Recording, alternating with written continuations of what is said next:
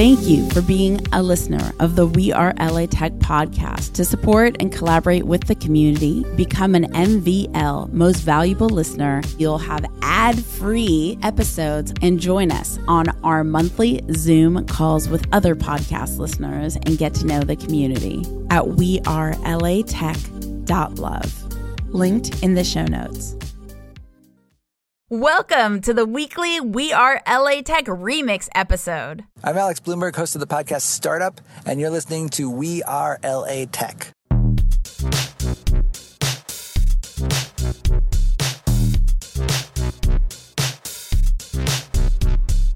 My name is Espree Devora, born and raised LA, and I created We Are LA Tech in 2012 to unify the community. Podcast launched in 2014, continuing to help people find the best talent, to connect with each other, to form awesome relationships. So proud of this show. Enjoy.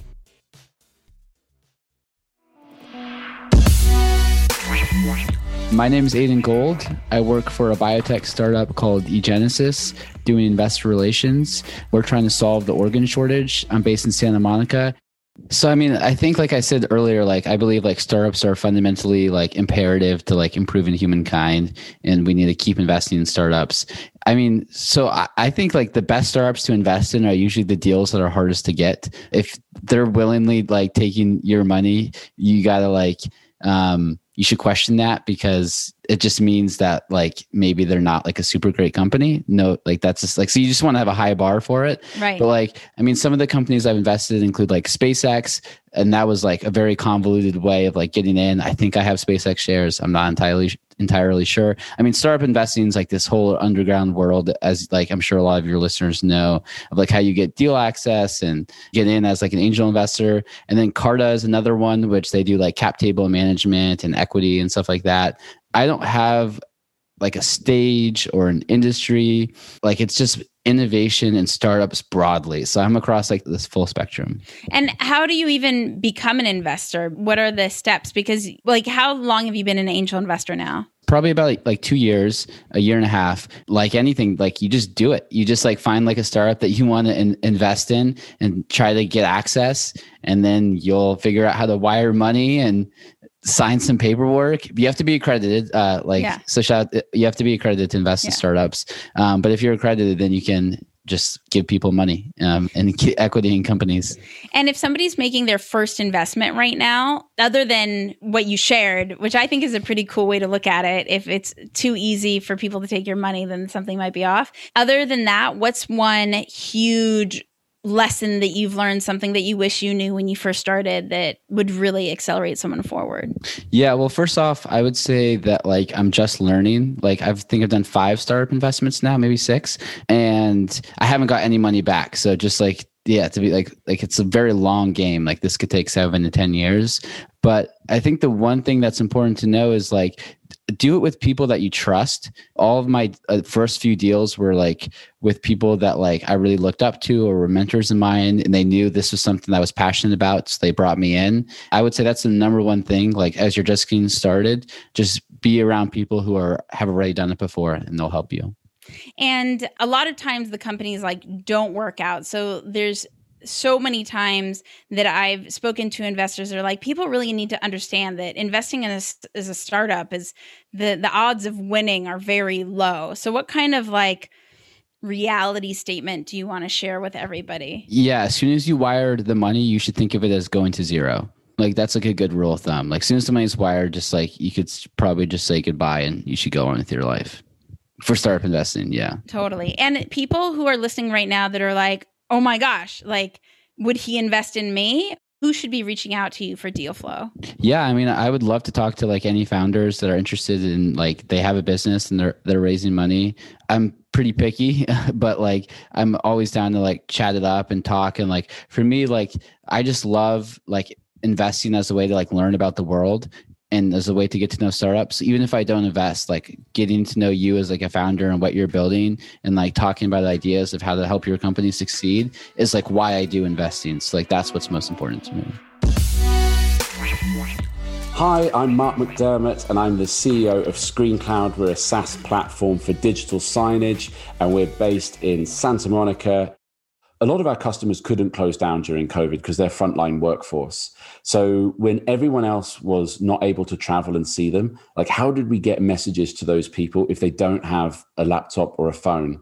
We installed screens, and that became the communication channel of choice um, because it was around them as they worked. Sometimes delivering information kind of critical to like, so if it's like a logistics company, oh. it's like, okay, well, here's the here's how many packages we've sent out in the last hour. Here's the backup. Like often call centers will use it as well.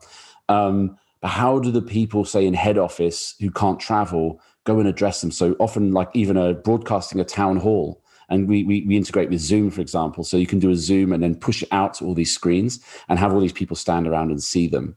So it's really just mm. trying to make you know our, our spaces, our workspaces, regardless of what they are, they're, they're internet connected now but you can't see that like the internet is invisible so how what is the visual layer of communication of all of these different products well that's what screencloud does is it, it effectively puts a visual layer on what's already happening digitally around you. Mm-hmm. But unless you had a device in your hand or on your right. desk, right. how would you see it? How would you get right. to feed back into it? And that's I what get, the screens are there for. It's so hard for me. I, am someone who's backpacked for four months without a computer or phone, and yet it's still so hard for me to envision not having a computer or a phone to see a message. I'm picturing myself like in a hospital or something where you're running yes. around and your life doesn't mm. revolve around a computer like all of us in tech. And so you're not checking emails or text message no. or anything. You're racing around to do your job, and there might be an important message. And it, yeah. yeah yeah. So, I'll give you a couple of examples. So, like in a retail store, like I won't name, it's one of our biggest customers. I, I won't name them on yeah. here. We're not allowed to. Yeah, yeah. But they're a huge, huge American retail um, company. And, you know, the email address is the store name.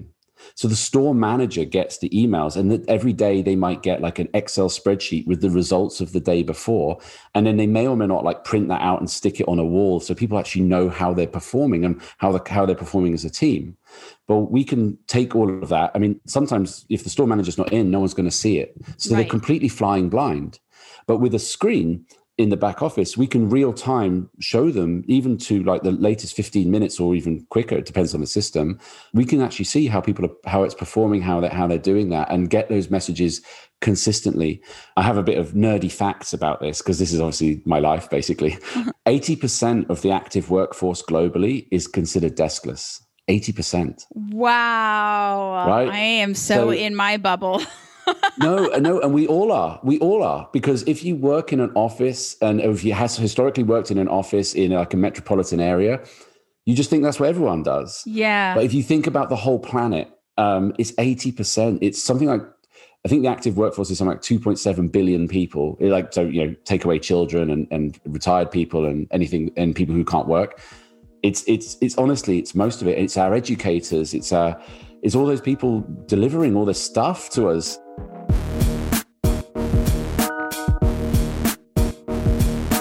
Hey, this is Ryan Burns, CEO of Buzzcast, a virtual event platform built by producers for producers. We're based in Larchmont in sunny Los Angeles.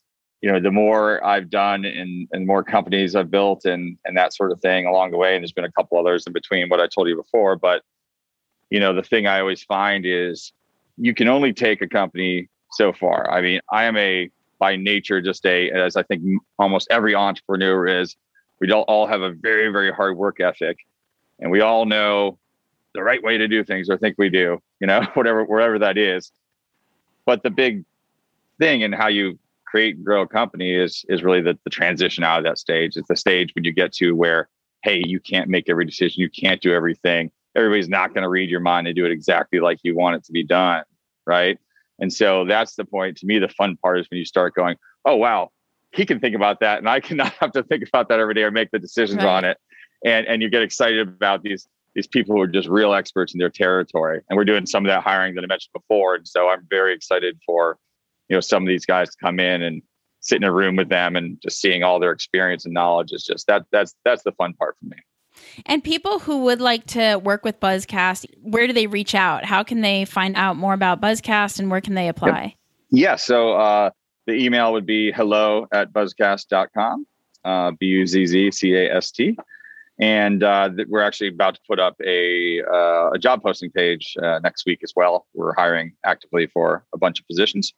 So yeah, reach out there, and uh, we'd love to anybody who who's interested in this space, or we're looking for developers, we're looking for production people, sort of across the gamut.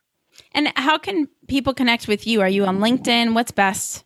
Yeah, LinkedIn would probably be the best way for me to spend time. so so not so off social. social. uh, yeah, which is just uh, Ry Byrne, I believe is the is the uh, the ending handle on LinkedIn. So R Y B Y R N E uh, for you know, whatever LinkedIn.com slash that. so We'll include it in the show notes too. Last question is if someone's landing in LA right now for the tech space and they're trying to get integrated, trying to understand where to go, what to do, what would be the resources you'd recommend they look for? What would you recommend that they do first? Any suggestions for that person just landing in LA? Well, you know, for me, I think I think this is true of any place I go and you know, it, it may not be a specific LA resource, but I'm just a big fan, no matter what, of when you're going someplace or when you're going, whether it's an area like coming to LA or it's a new space or a new idea you're going into.